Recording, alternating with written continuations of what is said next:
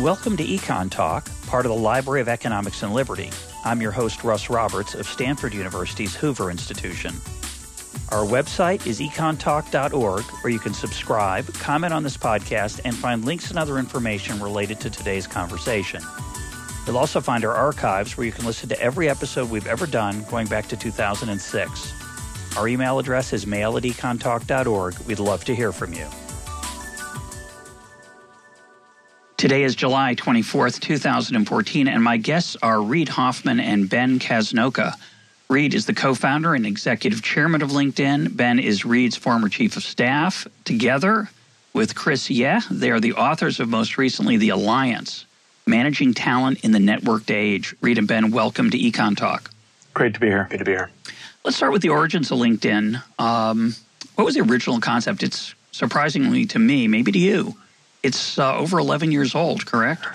so how did it start? Well, not surprising given I lived it.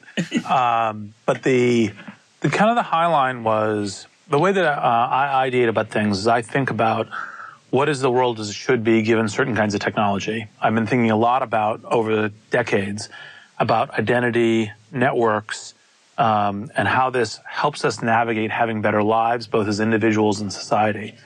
And so after I uh, helped sell PayPal to eBay, I was like, well, what should I do with, in, this is new language, but my new tour of duty, my next tour of duty. I said, well, actually, in fact, I see this future in which it's much better off for every individual to have a public professional identity, a network that are associated with it, applications built on top of it. Most people don't see that right now, but I do think that they individually and as, as companies and as society are all better off of that. And I think I have an opportunity to create that. And so, as opposed to taking a year off, which was my initial plan post PayPal, I took two weeks off. Which you earned, I suspect. uh, yes, it was. It was it, a little bit intense. It was very intense. Um, and so I took two weeks and went and visited a friend of mine in Australia and stayed at his beach house, and then came back and started LinkedIn. And your original concept, you've given it a broad outline, but how did it start when it was actually in up and going? Well, part of how you do consumer internet, the majority, the vast majority of consumer internet companies is you think of what is your minimum viable product by which you can launch. You have to have answers for questions like how does it spread? How do people encounter it? What are the first value propositions? And even though we knew that there was going to be this entire stack of things, including things that we work on today, which is like how do you have the best business content for every individual, uh, the relevancy from, from getting from shares from their network and everything else even though we knew all that, we didn't start with any of that. We started with you have a profile, you have a network of people around you, you have an ability to do search, you have an ability to communicate. And we just started with that. And so the first, say, month was what is the minimum viable product that we can launch such that we can iterate as we go. And being an academic, uh, I don't use LinkedIn perhaps as much as I might. Uh, when I looked at it originally, I thought, well, this is this is just a place you post your resume, mm-hmm. right? This is a place. It's like a bulletin board. Is that how you saw it initially? Because uh, it's certainly much, much more than that now. But that was how it it looks for an outsider being hearing about it in say 140 characters. Well, we knew that that would be the first interpretation of it, and we knew that that would be the first solid business model part of it. We knew that when people say, "Well, I have a public professional identity and I have a network. What do I most use that for?" Well, like job searching or recruiting, and we knew there would be economics associated with that. But part of the reason that we knew, like I've been talking since the very beginning about network as a platform, is because your identity and your network is a platform for a set of applications that help you work better, help you navigate your career better, help you be better informed. And we knew that that was, um, uh, we built that into our data structures. We knew that that was part of where we were going from the very beginning, even though we actually focused for years on just solving primarily the work circumstance. Now, from very early, most people, I'll give you two examples of how most people don't know how to use LinkedIn. And in fact, you mean even now? Even now. Pos- it's possible. I have a profile. Evidently, you're supposed to have a picture on it. I don't. I, I will fix that before maybe before even this airs. uh, a picture is useful, uh, and that will also that will condition which of the two things I say first. So the first thing is, if you ask most people, do you understand that you're living and working in networked age? They'll say yes. They'll wave to their cell phone. They'll say, "Here, see, look, I'm connected." To have a strategy in a networked age, you have a strategy for how you're being found. for because there's millions of people out there. And of course, you don't want all million to contact you, but the relevant people, the people who are thinking about something that could be really interesting to you, could be a business opportunity, could be a job, could be a piece of intelligence, could be a, a, a person for your show or something. Like, how are you found the right way? Now you you do the podcast and else, but but searching for people, searching is part of what happens in a networked age. And how are you discoverable? Yeah, that last part's the part you forget about because you're yes. usually seeking. You're yes. forgetting that people are looking for you. Yes. Well, it's actually one of the amazing things about this LinkedIn is, is this is Ben. Go ahead, Ben. ben. Yeah, the, the to get people to update their resume when they're not looking for a job was actually a profound accomplishment. I mean, that, sure. that was really a shift for people, right? I'm yeah. not actively looking for a job, and yet I'm going to continue to update my profile in pursuit of being found in some kind of abstract long-term way. Yes. Well, an abstract in that you don't know exactly what you're hoping to be found for because you don't know of those millions of people. But sometimes the absolute best things come in that way. And that's super important both for you and for your company because being found sometimes helps your company a whole bunch as well. Yeah, and we you know, we, we, we forget about this. Maybe you do, maybe you don't. But I think those of us who are not paying close attention to LinkedIn, I mean, one of the most extraordinary things about it, looking at, at it as an economist, is that it lets you look for a job in a quiet way without being looking for without looking for a job. And as an economist, I look at that and I think, well, that reminds me of Ronald Coase because Coase is about transaction costs and how transactions costs disrupt markets. And what LinkedIn does more than anything, it seems to me, is lower transactions costs, which means more transactions, yep. which means people put in better places where they're more productive, more happy, et cetera. It's a good thing. Yep. And actually, so by the way, all of the the the uh, the most of the economic thinking was there from the very beginning. So the the the lowering transaction costs, the increasing transparency, increasing liquidity, but also, by the way, one of the really key things is adding in reputation. So the fact that, for example, someone who is diligent, who uh, essentially does the work, is a good collaborator, doesn't have anger management problems, you know, uh, uh, goes the extra mile in order to, to get to outcomes, that reputation now is much more discoverable. It's much more shareable, as is the inverse.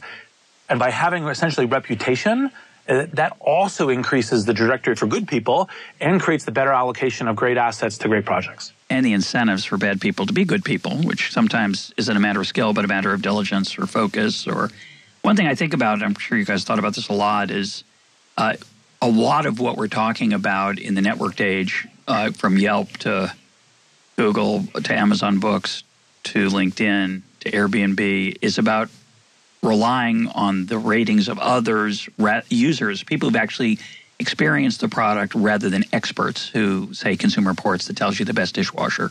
Um, that's a glorious thing. At the same time, it's hard for people to be honest sometimes in those situations. I've had people tell me, oh, yeah, Airbnb, everybody gets a rave because people feel guilty. They've stayed in their house, can't really say bad things about them. I know that on Uber, if you give a, if a driver gets less than a 4.6, he's fired. So it makes me worry. It makes me feel guilty giving a guy a four. So similarly, without naming names and without naming details, I've been praised for skills, endorsed for skills I don't have. Uh, how do you there's a lot better way to say this. There's a lot of noise mm-hmm. in the in the ring, in the LinkedIn uh, reputational stuff. How do you think that plays into the, the effectiveness of it? Well, many of the reputation pieces, especially like the skills endorsements at the very early, it's kind of like a 0.5 version of the feature. And there's things that, that we need to build in that help enhance the no, like for example, uh, you've been endorsed as a, uh, as an economics, you know, as an expert in economics by people who themselves have economic skill, you know, that kind of thing, or the kind of natural evolution in order to make that better. Yeah, that should be worth more points. Yes, and, and then more featured more prominently, part of the reputation when you look at the profile, you know, these sorts of things. And so there's a bunch of stuff to build towards. Now, that being said, a frequent comment that we get is we also have these kind of the equivalent of book blurbs um, kind of endorsements. They say, well, those are all positive. Like book blurbs, by the way, which are all positive. Strangely enough. right. And but there's still useful intelligence because it says that someone's willing to go on the record, Absolutely. who they are with their identity. They say this is something that's important, and that's a valuable additional source of intel when you're trying to figure out should I approach this person, should I do business with them, should I, should I and and that's what there it, there is some noise, but there is valuable signal you can discern there as well. So so let's go back to the um, the evolution of the of the um, of the site. When you started, there were a lot of people doing stuff like what you were doing Friendster, MySpace, Facebook. Um, some of them fell by the wayside, and a couple of them got really, really big. Why do you think that? Besides the fact that you're really smart, why do you think that happened? What'd you do right? You can mention what you did wrong along the way if you want. Well, um, the primary thing that we did right is we stayed current to our vision, which was we are about people's economic lives, we're about their career, we're about how they work. And so, for example, we got, I mean, I got uh, from from friends of mine, from highly intelligent commentators, you know, I got told all the time, like, you're being an idiot. You should put social games on it. You should do you, all these things. You don't realize, look at how big these things are getting. You should do that. And I was like, nope, we're staying to what our value proposition is, what our promise is, the thing that we, the, where it is we play a role in people's lives. And we're, we're focused on that. And that was seriously important, right? How hard was it to ignore those well, it's hard because when people adopt technologies, they generally don't start within the productivity suite. They start within entertainment. They start within kind of consumer. They start within optional. So it's photo sharing is easy. Social games is easy. You know, and it's kind of like, look, I'll go play with it. I don't like it. I'll stop doing it things that, like, for example, affect my economic life, like, well, how will I be looked at if I have a profile on LinkedIn? Because if, if, it goes down, that's a seriously important thing. So people are much more risk averse, much more hesitant in order to do that sort of thing. And that's the reason why everyone else thought they were being just product geniuses. Like, for example, a common thing I hear about LinkedIn is like, well, LinkedIn's boring, right? You know, stodgy. yeah, exactly. And you go, okay, look, maybe it's true because we're not focused on pictures, we're not focused on entertainment, we're not focused on kind of like five minutes of give me a, like an adrenaline hit. We're focused on how do we help your work, how do we help your career, how do we help, you know, kind of uh, add value to what you're doing over, you know, days, years, decades. And um, and that sometimes means we don't invest in something that's kind of lightweight and entertaining. We invest in other kinds of things that has, I think, been very successful for us in terms of staying focused on the, on the long term. Now, I think some of the things that we did wrong is we launched our groups product too early. Uh, we, groups is an important part of work. It is an important trade associations, company alumni groups, you know, university alumni groups is all important. We launched it very early because we were worried about some competitors that were trying to compete with us by doing groups. Sure. And actually, in retrospect, what I would have done is said, no, no, no, let's wait until groups are right like like into the right thing, and we really put a lot of work into them, which is what we've been doing for the last year, right? And you know, hopefully we'll continue. But um, that would be the kind of thing that we did wrong. Reid, you said there are some competitors early days LinkedIn that actually had a very different thesis that every individual mm. is going to have their own yep. individual identity. Again, it's something that seems so obvious now, but early days to have your own page yeah. that existed for you as your own kind of personal brand Yep. What was the company that was linking it to your basically whoever you worked? There that was, was the identity. Yeah, there was 80% plus of actually our, our competitors because we didn't look at the social networks competitors. We looked at uh, Ryze and um, uh, Zero Degrees and a bunch of other things that, that were doing what? Well, some of them were doing. Ryze was a little bit more like us. Um, Zero Degrees and uh, Visible Path were both in the category of um, uh, your company owns your network, right? Yes, it's a networked world, but it isn't you having your individual identity. It's you are part of a company. And, it, and that's really, in a way, that's why Gmail was became so attractive because it wasn't your company's email address anymore. Yes.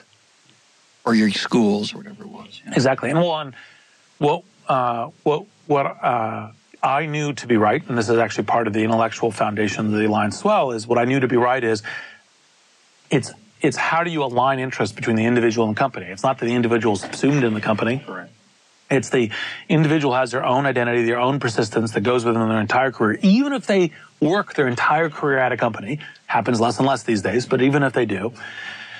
Uh, and then the company should view the individual's network as assets that the individual co- brings into play in like just like their skills and everything else. But they're the individuals. They're not the companies right? And that when you get an alliance, you get an allegiance between them, then great things can happen. How much of the evolution of the of, of what is there now came from that original vision versus user experience and what you saw they were looking for that you weren't providing and decided to provide?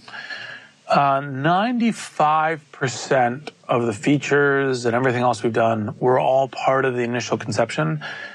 There's a bunch of things that are also part of the initial conception that aren't on the site yet. There was a relatively robust, like you really take what is this vision of individuals having an independent brand, you know, network and identity aligned with companies, aligned, you know, projected over time, and what is that a platform for? We had all of those. Now, the details, the order in which they came, the way that the minimum viable product, the way that they were iterated, all of that came from market feedback. All of that came from, oh, well, now it's time. Like, I'll give you an example of something that launched much earlier than we were thinking. We thought we were going to be completely individual for years and years and years. And we started having companies come and knock at our door and say, how do we buy your product? We, we want to buy your product as a company. And we're like, oh, well, we were expecting you to call, but we were expecting you to call like three years later. Like, yeah. not right now. So what we did is we said, well, let, us mock up something. Let's put these two engineers in a corner, build up something for specifically for companies, and let's hire a salesperson, and let's see how that goes. And let's go, oh, that's going really well. Okay, let's invest a bunch more in that. And then, so, so timing and sequencing. Uh, that was a recruiting product. That was a recruiting product. Yes, very specifically. But how much, for example, now, you know, originally, and still, I think a lot of people think of LinkedIn as a job search company but you're much more than a job search company. You're yeah. a way you people find people they want to do business with. Salespeople use it, uh, not just recruiters, and in dramatically different ways than people had access to information 10 years ago. Did that come from the beginning? Did yes. you see that as the part of the vision? Yep, because the idea is what happens when you tie search to a trust network, uh, and how does that affect all forms of business? So this is the other thing. The other, I told you I was going to tell you two ways that people don't understand the networked age and LinkedIn. This is the other one which is basically take something that you're, some problem you're trying to solve, go to LinkedIn and type in some terms that are appropriate to that and search around your network. Literally every single person I've done this with every single time has been surprised going, oh, so and so is two degrees out from me and they could be really helpful. They could take the time that I'm trying to solve this problem from three hours to 15 minutes. I can ask the person I know, oh, is this person really good at it? Should I talk to them? I can get an introduction to them.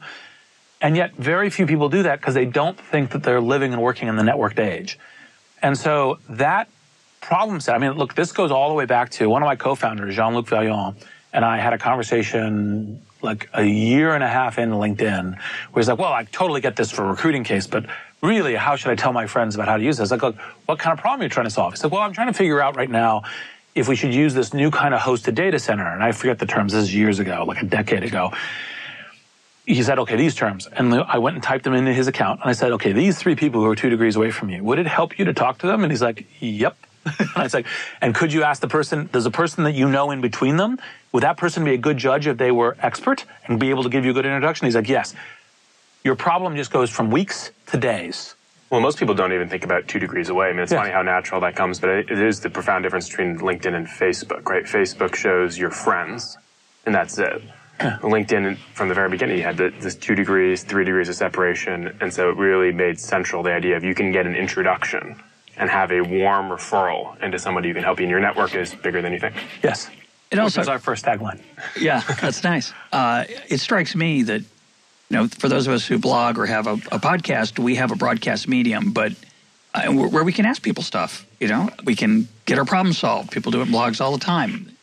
Uh, I don't think most, as you say, most everyday people don't realize that they have such a, a megaphone if they want to use it.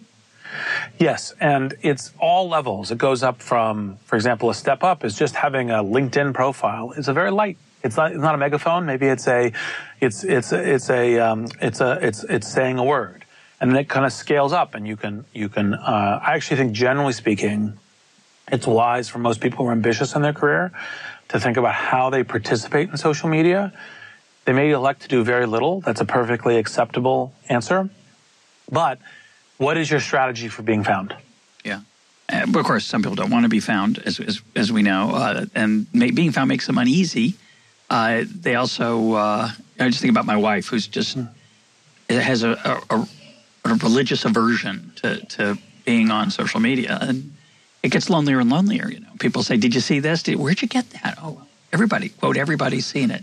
It's a different world, an amazing thing. Well, it becomes a competitive disadvantage. Yeah, I actually think sure. that if you take the networked age and you say, "I don't want to be found," it's it's a it's a strategic and ongoing structural disadvantage. Yeah, well, it depends what your goals are in life, but in many areas, yeah. for sure.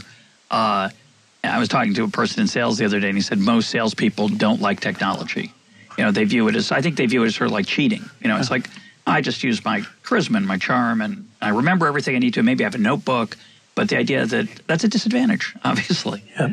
Um, now, I saw from data data from last year that LinkedIn has 225 million uh, members. The U.S. we publicly announced over 300. Okay. The U.S. at the time was 77. What are we at? Um, I don't actually know what the public number. Is Doesn't is. matter. Yes, but, but the U.S. is is not half, which which yeah, is surprising, perhaps. Um, is LinkedIn used differently outside the United States than in the United States? We have a very unusual business culture. Do, do you see those differences? Do you know of them? Well, first, let's start that we designed LinkedIn to be the right economic system, right? So we actually even though we're rooted in American culture and whatnot, and obviously that informs some of our decisions in ways that we're blind to and we try to correct for. The actual thing is what's best for the individual, for the company, and for the society on an economic basis. Well, how should the system work? That's what we build to. Now, such that we do have you know, some areas which are massive. So, for example, for years, the highest per capita usage of LinkedIn was actually in the, Netherlands. The Prime Minister of Netherlands was the first uh, government official who started using it actively, not just having their staff set up. But I use it, and I'm using it for things. Uh, and that's because small company uh, co- country uh, does a lot of cross-border trade, is is is used to the notion of actually, in fact, we have to be out there in the network, and so intense usage. Uh, Singapore also very similarly intense usage. Uh, other countries, um, uh, Japan, for example, well. Even though the, the job landscape has changed, even though you the whole like salary man, you live there, you you work there, it was one company your entire life has radically fallen off. Correct it's still, oh, it's a little shameful. Like, like for example, uh, one of our earliest, uh, we got a pitch from a Japanese company that we really love your product. We want to do a uh, joint venture in Japan. The one thing we have to do is we have to remove people's names. right? You're like, no, that's not our product. we want a different product, but our product is real identities. Yeah. right. So. Yeah. In Japan, for many years, has been pseudonyms, right? Yes. Well, because all online has been pseudonyms because. It's a really interesting cultural. Yeah as a cultural phenomenon. That's kind of an issue. That's an issue. And Korea has some, you know, challenges in terms of what it lo- looks like uh, loyalty to the company. Now, LinkedIn appears to me, tell me if I'm wrong, to be mainly for educated people, white collar occupations. Is that true? And do you see an opportunity for LinkedIn or another product to help coordinate work activity for blue collar workers? So we think that the blue collar workers is a long term part of the strategy. It starts with the the high end, um, the people with the most elite skills, most in demand, uh, you know, highest kind of career prospects. Uh, there's the natural intersection of why companies would use the product for why individuals use the product, and that's why it starts there. Uh, ultimately, LinkedIn should be useful for anyone that has some notion of career, some notion of getting better at their job, some notion of making progress. Because the how do you invest in yourself? How do you get new opportunities? All of that, ultimately, in networked age comes down to identity and network. So LinkedIn should be applicable everywhere. Yeah, I, I just think about unemployed construction workers in Nevada who maybe are still sitting there hoping the housing booms are going to come back, and they sit there and they should move. Some yes. of them. Uh, oh, the a joke I've used before in here. The problem with some areas is luggage. You just need to get people out the door. They need to be someplace different. That's the best way to help them. One they of the terrible know. things about housing policy in the U.S. Right? Correct. Is it when tends you own to home, it's harder to move. Correct. It tends to lock people in. Um, yeah, people seem to forget that when they talk about the virtues of home ownership. It drives me crazy that, that home ownership is this religious, romantic ideal. It's silly. Uh, just a house, just an asset, often a bad one, expensive one for the, some people, not the right one. Um, but anyway, I just think about them thinking, you know, there are jobs for my skills somewhere else, or there are skills I could acquire, and they don't know where yeah. they're just sitting there. Or thinking about, for example, doing some internships, uh, trying some other work. Even if you're saying, look, I, my long-term strategy, I think two years the construction market's going to come back. What do you do while you're doing that? Do some freelancing, do, do, you know, try some other things, right? So as to have adaptability, have flexibility in case you're wrong about the two years, in case you discover something that's interesting. Yeah, absolutely. Yeah. What do you think is the biggest education or training problem in the workforce today? And do you see that? Do you look at that? Do you keep an eye on it? Because you're seeing these searches, so you know what people are looking for. You see what people are having trouble finding. Well, we um, we publish a bunch of things in terms of like, for example, what skills are most trending at LinkedIn. Um, you know, what buzzwords not to use in your LinkedIn profile. Uh, because people. What would be one of those? Uh, uh, let's see. I think uh, leverage was one mm-hmm. from last year. Yeah, innovative. Yeah, yeah. innovative. Creative. I mean, yeah. You're not supposed to use those. Uh, but I am creative and innovative. what, do you, what do you do if you're one of those people? You have to find a. You have to find a. very creative synonym? and innovative to use those words. okay. Okay. right. Uh, Especially in succession, yes. separated by commas. yes. Yeah. It, it's don't don't think of of your public identity as buzzword bingo. Um, and so uh, it's a bumper sticker. yes. and so um, uh, you know, but uh, we do actually uh, we work with entities like Hope Street Group to try to figure out how do you publicize what the the terms are so educators can prepare for it, and you know, uh, governments can figure out how to do the right programs. I mean, I think the kinds of, you know, obviously here in Silicon Valley, we tend to think a lot about, like I'm a massive supporter of this, this initiative by Hadi Partovi called code.org, which makes sure that CS is taught in every high school. That doesn't mean everyone should be a computer programmer. Computer science, yes. Computer science, yes. Uh, we're in, we're in oh. the heartland here. You got to remember outside. Apologies. uh, and, um, but for example, uh, obviously computer science software is changing all industries. Everyone should understand something about computer science.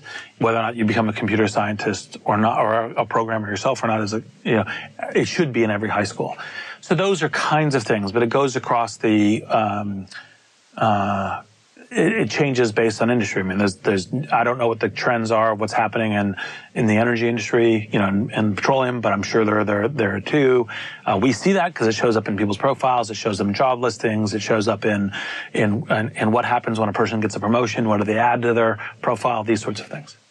So let's do a thought experiment. I'm gonna, you're gonna take your year off now, and at the end of that year, you're gonna have a lot of deep thoughts, and then you're gonna run a high school. Uh huh and you know that work is not the only thing people care about, but it's an important thing. Yep. Um, tell me what that computer science class there is going to do for me as a junior, say, because as seniors they don't pay any attention. uh, but say as a junior, um, and uh, what else would you put in that school that would get people ready for their careers? So I'd say um, three things. So the first thing is is I would actually make as part of uh, classroom instruction bringing in various professionals, teachers, everything else, and talk about what their work life is so that people have some visibility. So the whole notion of separating the academy from the work life is insane. Bizarre. Yeah, insane, right? And so, failure of imagination is yeah. what bedevils so many people in thinking about their, they can't actually imagine yeah. more than four or five professions. So yes. I love that. Yeah. yeah. So, so, so and they usually end, they're usually preceded by law school somehow. So, so I know I got to go to college, but then after that, like I probably should do something. It'll be law school. And then since I don't want to be a lawyer, I'll figure out something else. But yes, exactly. So so bring in a scope, uh, have almost like a kind of like a fireside chat, because so the person doesn't actually have to prepare. Really, you, you, questions you ask like, what are the key skills? How did you learn them? How did you discover this? What did you think when you were in high school you were going to do? How did that change? So people are going to go, oh, I get to see how to navigate this. Right? This is a little bit of like, for example, what Ben and I were talking about in the Startup of You, the earlier book. The uh, second thing is in specific um, obviously, if you have an aptitude for software and computer science, it's an enormously lucrative career. You should consider doing it. It can be done remotely. It can be done in many re- regions. It'll like people think that it's only like you know Google and LinkedIn and Facebook and so forth. Actually, every company is hiring software engineers. Yeah. So you know, like I, I, I am quite certain that within Caterpillar there are software engineers. right, and so you know, it's like look, it's it's a very wide range. So it's that's why it's important to do. Now, even if you don't have an aptitude for it, knowing it so you know how your job changes and industries change and so forth. So you're familiar with how software creates a different product, a different pattern of work within a company is super helpful to you no matter what you're doing. Even if you're, for example, being a barista at Starbucks. Isn't that a hard thing to teach in high school other than through the high the school of life? I mean, you've learned you know as much about that as anybody in the world. Maybe maybe there's three people who know more, but you know, you've seen a lot, learned a lot, both of you um, it's hard to tell people that. So when you think about what you do in that classroom, it's hard to think about what that might be to give people that appreciation. Well, what would you do? Well, I mean, so, but this is one. I'll bring you in. You don't have to run the school. You're just going to run the computer science part of the class. No, I understand, but but there's a bunch of online resources, and CS works this way. That's part of the reason why with Code.org and you know, various, you know, there's a whole bunch of online things like Treehouse and other programs for doing this. Go and bring a whole bunch of, like, that's why all schools should be network connected. The Khan Academy, everything. There's a ton of resources out there. right? And so how do you bring those resources into the school in a way that you say, look, whether it's how to do it, the actual skills and the instruction, how to, to learn it and get tested on it, but also what to do with it. There are those resources too. Like, for example, you'll have podcasts like this one where the person's saying, here's how CS matters. Well, I'd go find those. I would clip them. I would make sure that that's part of, of what students are learning. So they go, oh, I get it. It's not just, oh, do I learn this little computer tricking game, but actually knowing this will help me no matter what career I go into. You were on the Zynga board for mm-hmm. several years.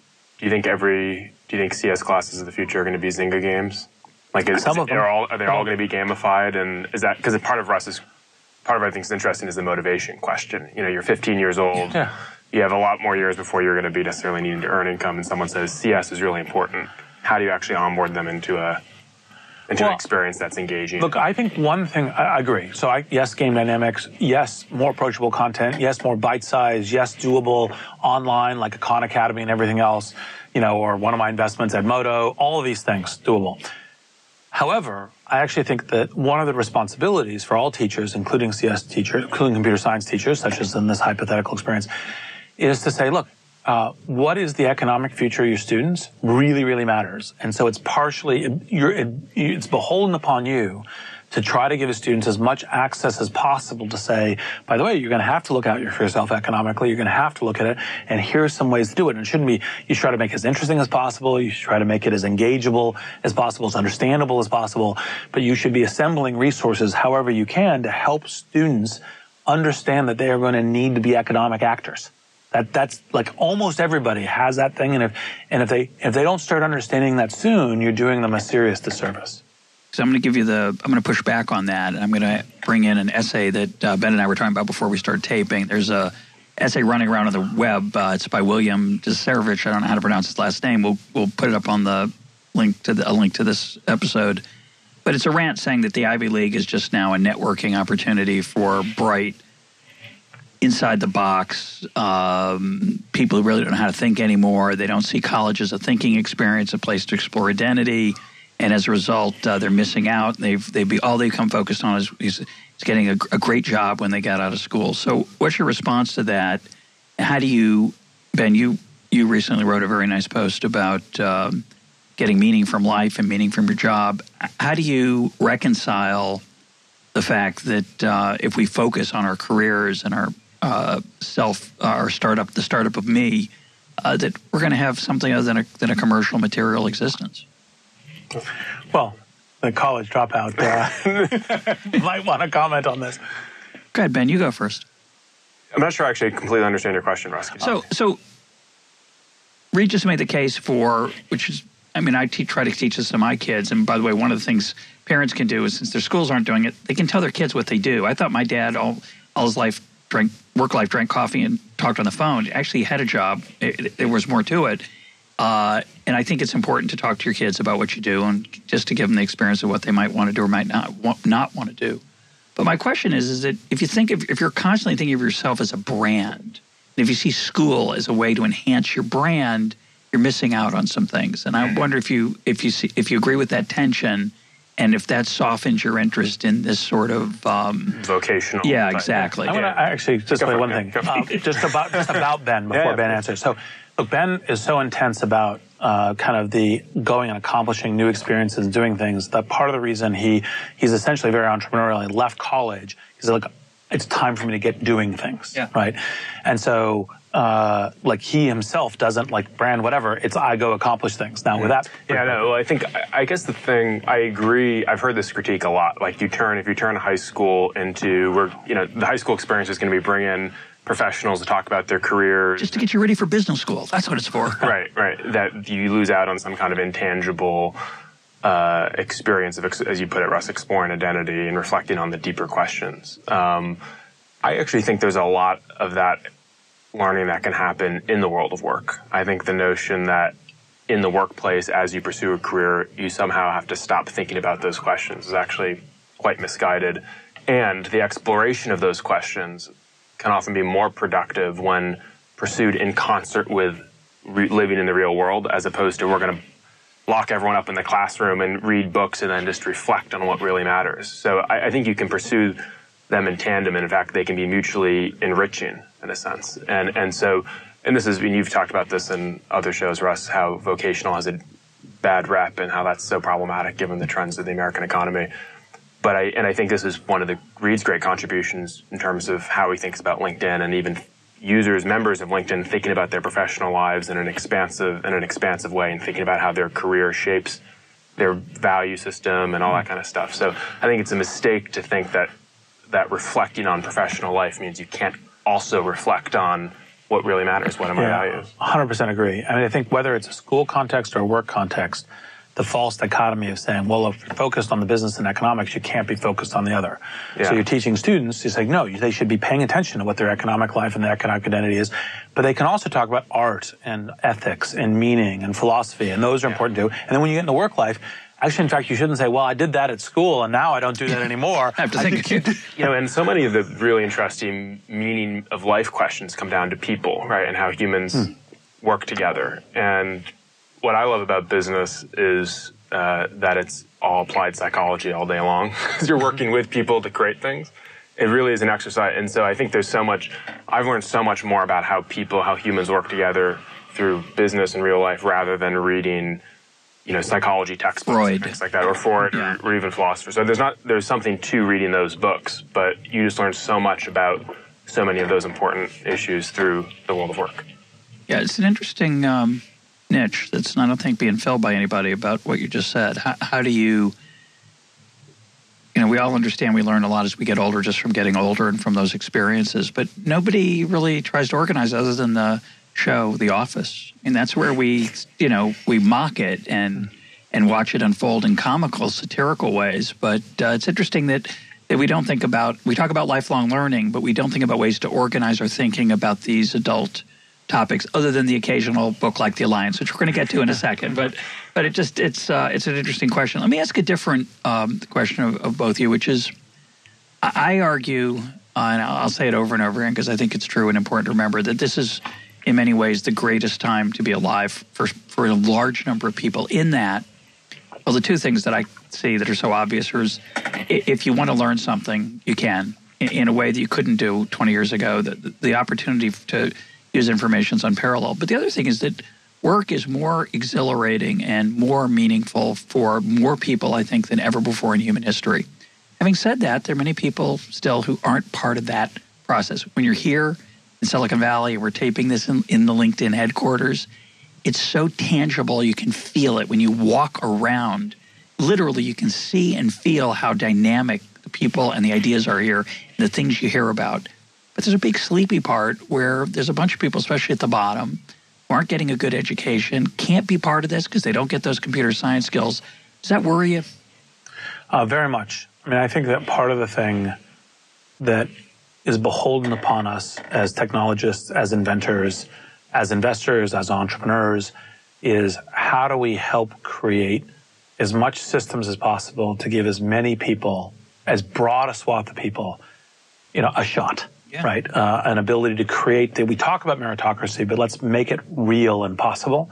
And so that's part of the reason why, uh, you know, all of the kind of online education efforts, the get connected to the internet, because it's kind of like say, well, how do you do that? Well, if everyone has a device or everyone has access to a device and the device has access to free education, at least look, it's not as it's not as helpful as being in a classroom is doing it the right way. But at least you're getting them closer to having a shot at it. And as much as we can do in systematic, leverage ways, we should do. Ben, you want to comment? I was just a question for you because I, I never actually debriefed with you after your panel with Andy McAfee and Peter Thiel oh. in uh, in Europe. How did that go? Because this is also this is what was the topic? The topic's kind of Andy's book, which is Second Machine Age. Yeah. yeah, yeah. Well, his, his co-author's been a guest on the program, and Andy was part of a panel on the future work. And what do we do about folks who aren't who not just aren't contributing to this, which is it can never be a large number, but people who aren't engaged in it, connected to it. The principal thing that I there's many great things in Eric and um, Andy's book.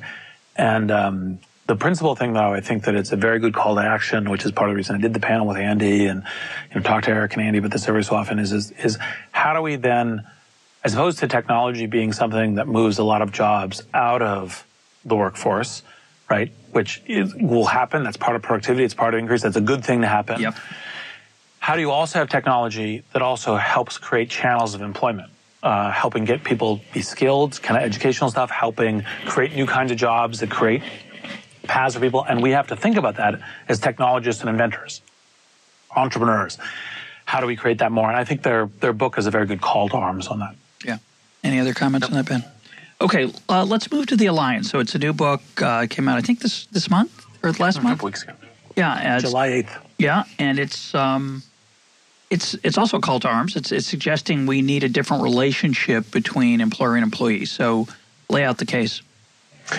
Well, I guess I'll give some maybe more macro context given the, the show and the and the, your background, Russ. I mean, I, for most of the 20th century, companies in America anyway organized themselves and thought of themselves as families. And uh, if you went and went to school and landed an entry level job at a GE or GM or IBM, uh, you would join the IBM family, and IBM would, in effect, guarantee life lifetime employment and commit to train you and, and invest in you, and uh, and the employee, for their part, would pledge loyalty. I kind of let be sign up, be fully excited about being a, a company man. Uh, but in the last couple decades, with globalization and technology and uh, those twin forces, among many others, IBM and GE and GM can no longer afford to offer that kind of deal. Yeah. And uh, and I think what's most striking about the shift is, uh, and we mentioned this in the book, uh, in I think 1963, an exec at GE said employee job security is a prime company objective, which I always find so hilarious. You can never imagine an exec today saying employee job security is one of our top corporate uh, objectives. And then in the early 1990s, Jack Welch said, if you want loyalty, get a dog. At GE, we have one day contracts. Prove yourself every single day or you're out of a job. And that's because GE can no, long, can no longer afford to make employee job security a prime company objective. But the problem with how companies have shifted from family to what we call kind of free agency is that in this free agent, minimalist, laissez faire relationship, uh, you're not actually building the trust and relationship with your employees that uh, allow employees to do their best work or allow both sides to invest over the long term. And it's that long term investment that creates innovation and actually creates the kind of adaptation that companies need to be competitive. And so, uh, given that shift from family to free agency, the, the, the birth of the alliance was is there a third way forward, a better path forward that can involve the benefits of both prior models? Still create an atmosphere where, where relationships and trust can develop, like the family model, but still have the flexibility that companies seek in this kind of free agent model, where whereby you can move talent around, fire talent, hire people with different sets of skills in order to adapt to a global world.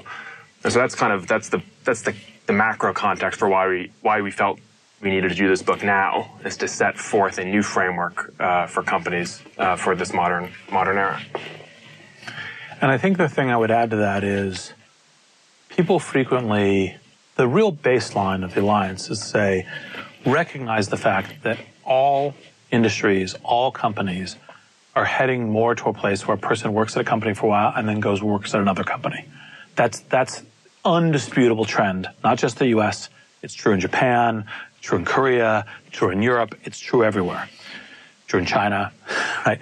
And so the question is, given that's a fact, how do both sides play in a way that's that's uh, great for both? Like, how do you take that fact and how do you make that an important part of the way that you actually gr- get good results?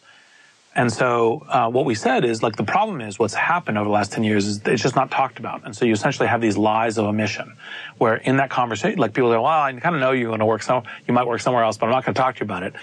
or I might work somewhere else, or you might, you know, not have me working here, and but we're not going to talk about it. And so, therefore, with a live emission, you have a decrease in trust, and a decrease in trust means a lack of investment, means a lack of ability to coordinate, means a lack of productivity.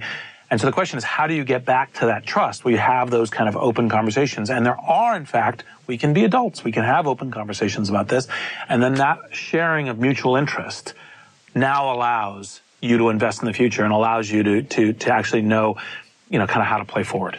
Yeah, my feeling is the the way we that a lot of companies cope with it now is they just pretend it's not there, Uh, we do that in marriage too, of course. We, we, we, we all, I think, have this ideal, which I, I'm in favor of, of that we're going to marry for life. Uh, it's not a very realistic ideal for most people. So it's an interesting question whether you should confront that or not. Mostly would say no. You want to make make sure there's a likelihood that it that that it lasts. Uh, but in the workplace, where we don't have, I think, the same costs and benefits of divorce that we do in, in family, it's absurd that we don't talk about it openly and plan on it and act accordingly.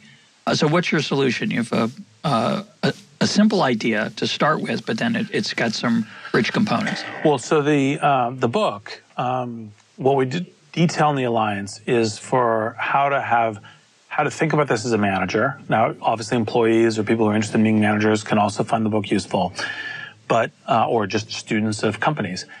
But it's basically to say the manager should start a conversation where it says, "Look, what we're what our what our our compact is is we help you be lifetime employable. We help you with a, a tour of duty, a set of projects that help transform your kind of work and career prospects and economic potentiality.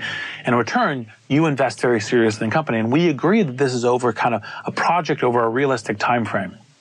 Generally speaking, two to five years, but it can depend on the industry and the and the region and the country and all the rest of this stuff. And we will have a uh, open conversations about it where we know that, you know, part of what happens at a tour of duty is the company may say, well, that's not really working out. We're changing directions. Or the employee may say, oh, I've got this other offer from this other company or this other thing I want to do. And that's a perfectly fine thing. And both sides recognize that it's honorable.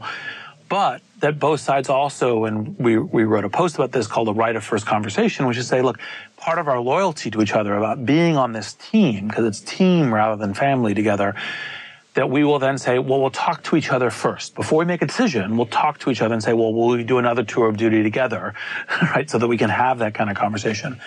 And we detail a bunch about how managers can have the conversation, about uh, why managers rather employees should start it, uh, and how paradoxically, uh, because people are always worried about retention, how being open about this actually creates longer retention right? Because people feel that you're looking out for them and you're having a, uh, uh, a, a work environment of trust. Yeah, I always find it strange when a company gets alarmed that its employees are getting job offers. That should be a, a glorious thing, right? Yes. In which, as we understand, sometimes you would encourage your employee to take another opportunity. Yes. And you, you talk about in the book, which I find so useful and, and powerful, that sometimes that's actually good for the company.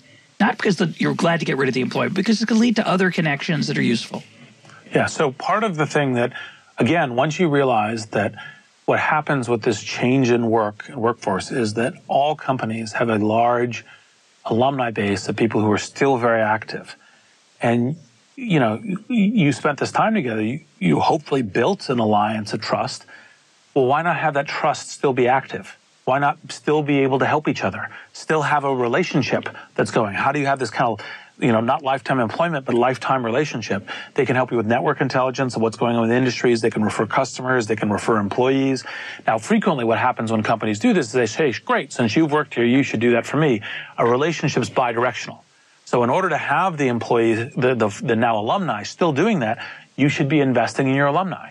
And part of what we talk about is like, here's how you keep the relationship alive. Here's how you help invest in them. Here's how they feel that a relationship's still active. And so when they go, oh wait, this piece of intelligence, this is useful for the company, or or this person, they may want to work there. They have they go, oh, I have a relationship, I should help facilitate that connection for the manager for the company. That really is the little known secret of Silicon Valley, I think, which is uh, how porous the walls are between a given company and its peer companies, and how active the how, how active the intelligence flows from alumni back to companies and from employees to employees at other companies. Because as all these all the companies in the valley are trying to adapt as quickly as possible. And to do so you want information about a great new strategy for uploading address books more efficiently or a better way to do search engine optimization or you want to get a tip on a great new engineer that you can hire and so so much of the culture and policies and philosophies are structured on maximizing the intelligence that flows back and forth and yeah there are some risks that emerge from that. Uh, and, but what we argue in the alliance is that you can actually coach your employees and develop a framework for enabling them to be powerful actors in the ecosystem both while they're employed and then when they inevitably leave someday to still be excellent um, sources of information back to you, and uh, of course, on the condition that you, as the employer, continue to help them in whatever their current problem or challenge is. Yeah, the alliance continues. I can't help but think of a couple things. One is um, the portrait of Steve Jobs at Apple in Walter Isaacson's book, which is very different. What's your thoughts on that relationship there? It's much more paranoid. People are not supposed to even talk about anything related to the company outside. It's very unporous. Jobs himself was probably the most committed to network intelligence of anyone. He frequently met with founders and folks at other companies all the time. Uh, and so, what I mean, Reid, I'll let you chime in, but, no. but, but, but one of the things that's interesting is he has he really took on the burden of network intelligence himself, um, uh, perhaps to an extraordinary degree for a single executive, where he was constantly wining and dining founders and folks at other companies, gathering intelligence and bringing that back to Apple.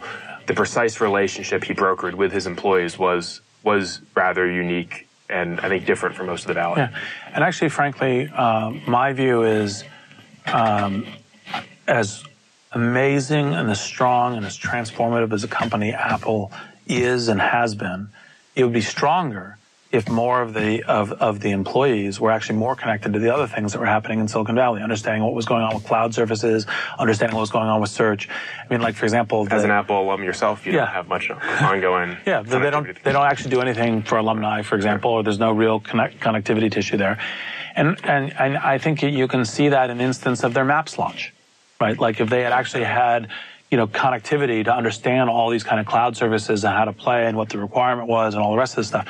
I think they would have been much better served on the launch of Maps as just one instance, but there's a bunch. Yeah. The other thing I think of when I hear about your ideas is the the employee tells his boss, uh, I, have got a, a, new opportunity. Uh, I'm gonna, I'm afraid I have to take it." And the boss says, "Well, um, we'll be ushering you out of the building with a security guard by you have told you have 20 minutes. Empty your desk."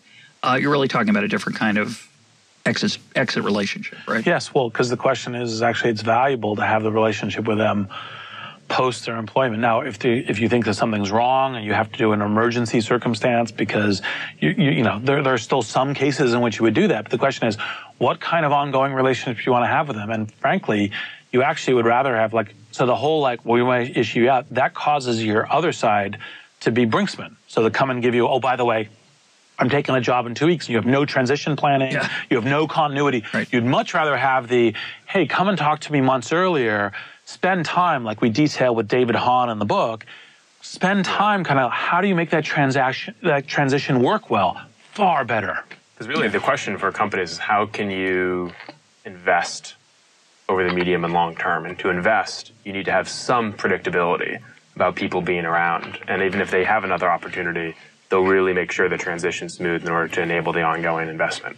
And so companies historically, but you know, in the, in the family era, could count on the, all of their employees being there forever, and so they can make these really long-term human capital type projects uh, work. But in the current era, companies are reluctant to do that. We even hear from HR people they don't want to do any kind of training program. They want to slice, you know, professional development budgets because we don't want to train them and then have them leave the next day, right? And and so if you can have an open conversation and have trust whereby both sides can can commit incrementally through a series of tours of duty, then you know I'll invest in you, the employee. I'll put you on a long-term project. I'll launch the project. I'll even train you because I know that you're going to stick around. And if if you have to abandon the tour midway, I know you'll come to me as early as possible, and we'll collaboratively work together to make sure that the project can endure. And of course, you might come back which people yes, often forget when they burn those bridges the way they do. Come back, refer someone, refer a customer. It's a networked age. Yeah. It sounds great. Uh, one of the challenges is it seems to be a little bit monitoring intensive. So, one of the challenges uh, when I tweeted about this interview, somebody said, make sure you ask Reid and Ben about how you get people to take the long term interests of the company into account if they're only serving a two year term of duty. And it, when I thought about that, I thought, well, you're you got to interact with that person to make sure that they're aligned with the longer term interests of the company. What are your thoughts on that? Well, I do think that it's part of like some parts of what we're describing, you know, has historically been done for like stars who are on rotations within a company that are being groomed for upper management and so forth. And our recommendation is to bring that through as much of the company as possible but to make it a collaborative project between the employee as opposed to like paternalists, you know, where like we have a training program. It's like, no, we're collaborating together. And you may come and say, hey, I should go do this training or class, or I should get this skill, or I think this is kind of something that's going on in the industry and I should do that and we should collaborate together. So that takes a lot of that burden down in terms of the management side. The second thing is, is that actually, in fact, look, um, having an active conversation about what the future of the company is, what the future of the individual is, that's just good management. If you're not ha- if you're not putting time into that, you know, you have a different serious problem. The techniques in the alliance are a way to do that in a high trust, high honesty, high effective way, you know, high effectiveness way of doing that. You write in there, uh, one of my favorite lines in the book, great companies have specific missions that differ from those of their competitors? How do you get employees to buy into that specific mission? Well, part of it is, you know, everyone's been, you know, this kind of like you earlier referred to the office, has been part of companies that have said, our our mission is we're the greatest technology company in the world. And you're like, okay. You're like, now what? Yeah, now what? What's that? and so um, part of it is is is you have some specificity about you know uh, for example like at LinkedIn it's collect, connecting talent opportunity um, or realizing the um, um, essentially the uh, the economic graph which is you know all economic skills opportunities uh, deals all realized in a digital space that you can navigate much more effectively and when you say, well, this is what we're about, and we're not about other things, because to answer that question, you often say what you're not. And so when you do that, people can then visualize it. They can get behind it. They can go, okay, actually, this is part of my identity. This is real. This isn't just vaporware, just not an empty slogan. Well, and there's an additional nuance to this per the alliance, because actually your phrasing of your question, Russ, was revealing. You said, how do you get employees to buy in to the mission? And actually, I think one of the themes we we're advocating here in the alliance is you're both trying to get employees to, to sign up for an inspiring company mission. At the same time, you, the company, are trying to understand what that employee's personal mission or vision is in their own life and trying to define a tour of duty that hits both of those those missions at once, right? So it's it's no longer, you know, subsume yourself to our corporate mission rather than, hey, maybe your long-term vision is you want to start your own company someday or or or um, you know you're really interested in this other field in addition to this field, and so you're going to sign up for a tour because you care about our mission, sure. You really care about your mission, and we're going to make sure that this tour of duty helps you get closer to being able to fulfill that mission. But it's that recognition of the fact that there may be some difference, and that you're only looking for sufficient alignment for a specific tour of duty. Per because I'm sure there are lots of employees at LinkedIn who find Connect Talent with Opportunity at massive scale really inspiring. And there are probably other employees that say, that's inspiring, but I'm actually really passionate about something else. And I'm doing a tour of duty here because I know I'll learn this specific skill sure. that I'll then take with me when I go pursue that other mission. And that's actually totally fine. Yep, that's totally fine. Although, by the way, part of what you do is you say, look, we understand this is a tour of duty with this mission. Person should still have some connectivity to the mission, even though there's this other mission that mm-hmm. they have much more connectivity with. Yep. In, in many ways, the manager then becomes a um, a counselor, a mentor, more than just how do I get the most out of this person. That, that's what I really see is the focus. Is that correct? And managers maybe aren't so good at that. I'm not sure they're good at the other thing either. But well, I think uh, the language we suggest is allies, uh, and it may include mentor mentorship, but the the alliance can actually, in fact, be a lifetime alliance. And the part of the reason to get good at it, to manage that way, is because that lifetime alliance can improve both you you as the manager and the employee, that can be m- massively beneficial over a career. And so you do have to learn the skills of being a good ally. You do have to learn the skills of preserving that trust and, for example, not just showing like, well, I only care what you can do for me here and I don't care otherwise, because otherwise then you're not a lifetime ally. But you do need to have those. And we think that the people who have those skills will be much more successful. Do you believe in non compete clauses in contracts? which is a clause that says when you leave my company, you can't go work for a competitor? Yeah. Broadly, no. Um, it's one of the things that helps benefit Silicon Valley because the usual non-compete clauses are actually not applied to giant company A uh, with giant company B. They're usually applied to startups. They're usually applied to forking off, and actually that kind of they're kind not of, enforceable in California. And they're not enforceable in California. Broadly not enforceable. Okay. There's little nuances, but um, and so I actually think uh, uh, that the kind of the predatory rating is bad, like the oh I go hire a whole department that kind of thing. That kind of thing should be still penalized. But the notion of me as an individual, you know, I can work where I where I best think I should work. I think that's that's part of what we are. That, that, that's a good economic system, and that's part of what's good for the for all and it helps everyone run faster. Per Yeah. you know, one of, one of Reid's favorite lines is competition, and how it may be a competitor today on certain thing. I mean, the Amazon Netflix case today is the most extraordinary case of of Amazon competing head on with instant video against Netflix streaming, and yet Netflix running their entire business on Amazon AWS Yeah. servers. AWS being Amazon, Amazon Web, Web Services. Services, So yeah. all Thanks. of the Netflix backend technology is on Amazon servers, while at the exact same time, Amazon and a separate part of the company is launching video, instant video, to compete with Netflix. Yeah. And that idea that you can actually cooperate on things and compete on other things is is a really powerful but complicated idea that many people miss in the effort to bash, you know, competitors or to be worried over a fact that an employee is now working at a competitor. Yeah. Uh, given that we live in a networked age, uh, how do you think the internet's doing? Uh, do you think uh, there ought to be less government or more government with respect to uh, taking care of the internet?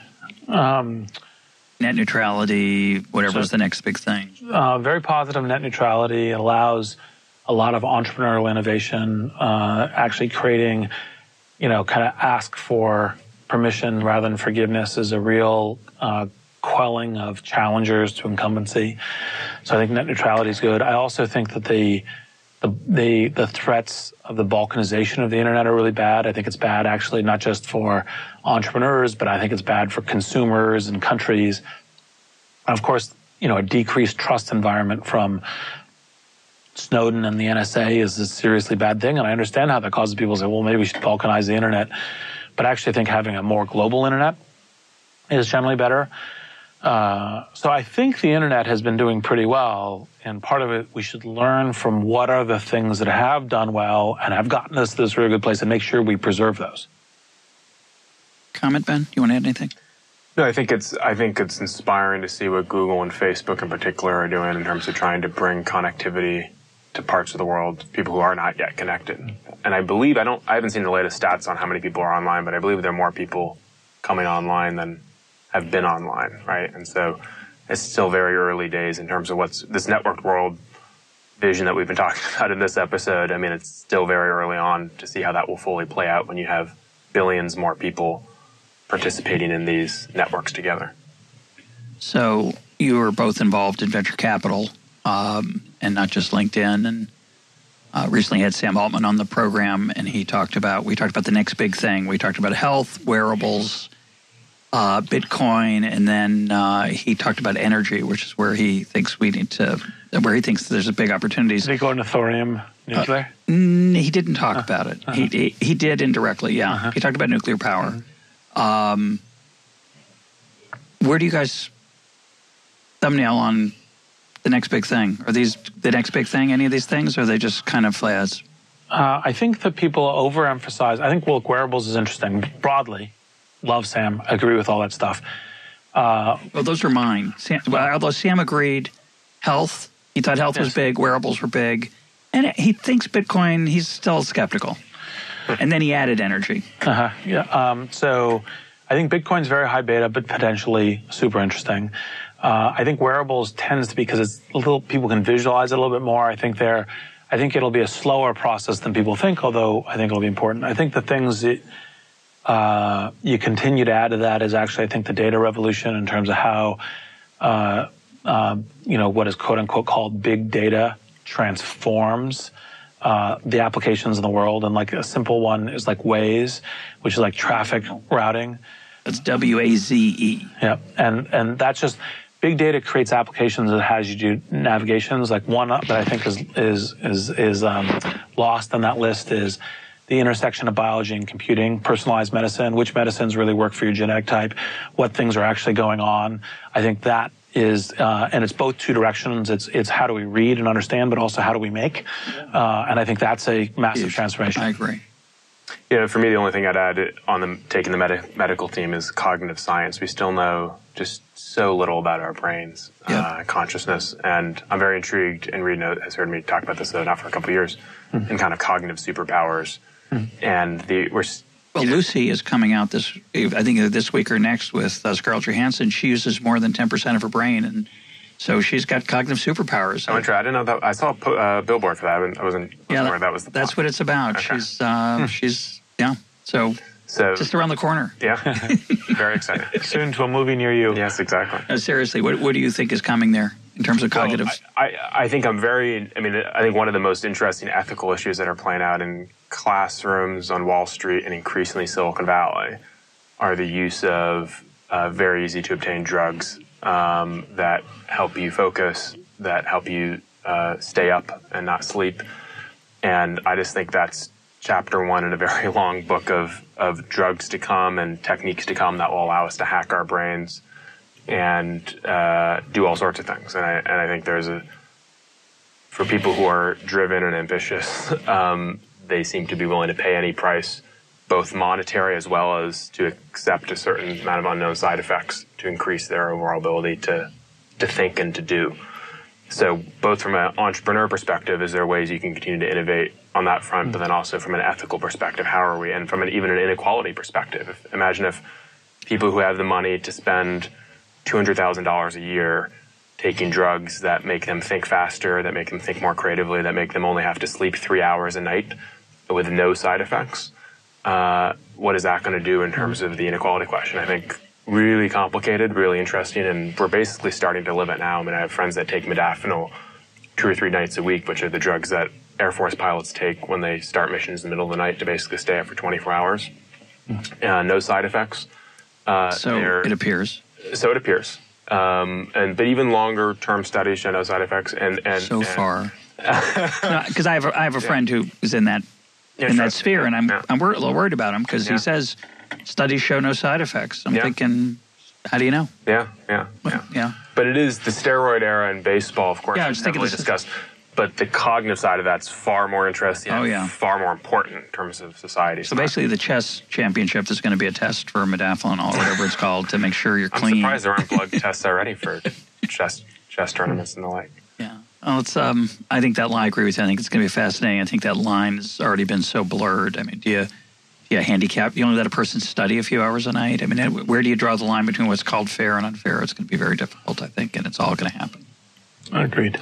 Last question. We're getting late. Um, what's the next tour of duty for uh, Reid and Ben that you can talk about? Collectively or individually? Yeah, individually. What are you doing now? What do you think you're going to be doing? Well, you know, for me, it's we're obviously spreading the word about the alliance um, and uh, helping propagate that around the world. Um, and in terms That's of what I'm here for, Ben. here for you. um, you know, one of the things I've and Reid knows as I've been spending a lot, and we both have been spending a lot of time thinking about the future of of news journalism and information. Um, I'm very, you know, these sorts of podcasts are obviously just the beginning of what will be a large reinvention of how people consume information and learn. It gets back to our earlier discussion of the ideal high school classroom. Is there a way that you can better empower people to get information about what's happening in the world in a way that's actionable that can allow them to improve their life as it's lived on a day to day basis and improve the world. Is there a business opportunity uh, to do that? Is that just a philanthropic opportunity to blow up all the existing journalistic institutions and create something new there? That's something that's really interesting. So I've, we've been spending a lot of time thinking about those sorts of ideas as potential yep. next chapter for me.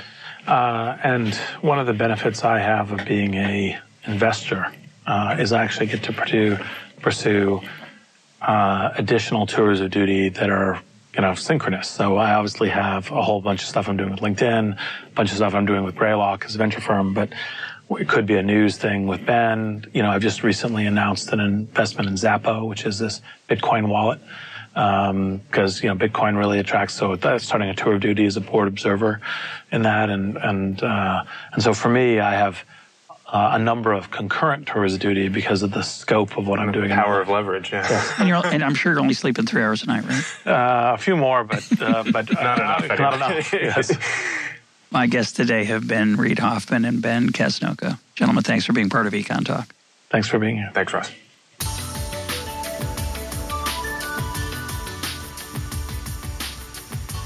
This is Econ Talk, part of the Library of Economics and Liberty. For more Econ Talk, go to econtalk.org, where you can also comment on today's podcast and find links and readings related to today's conversation.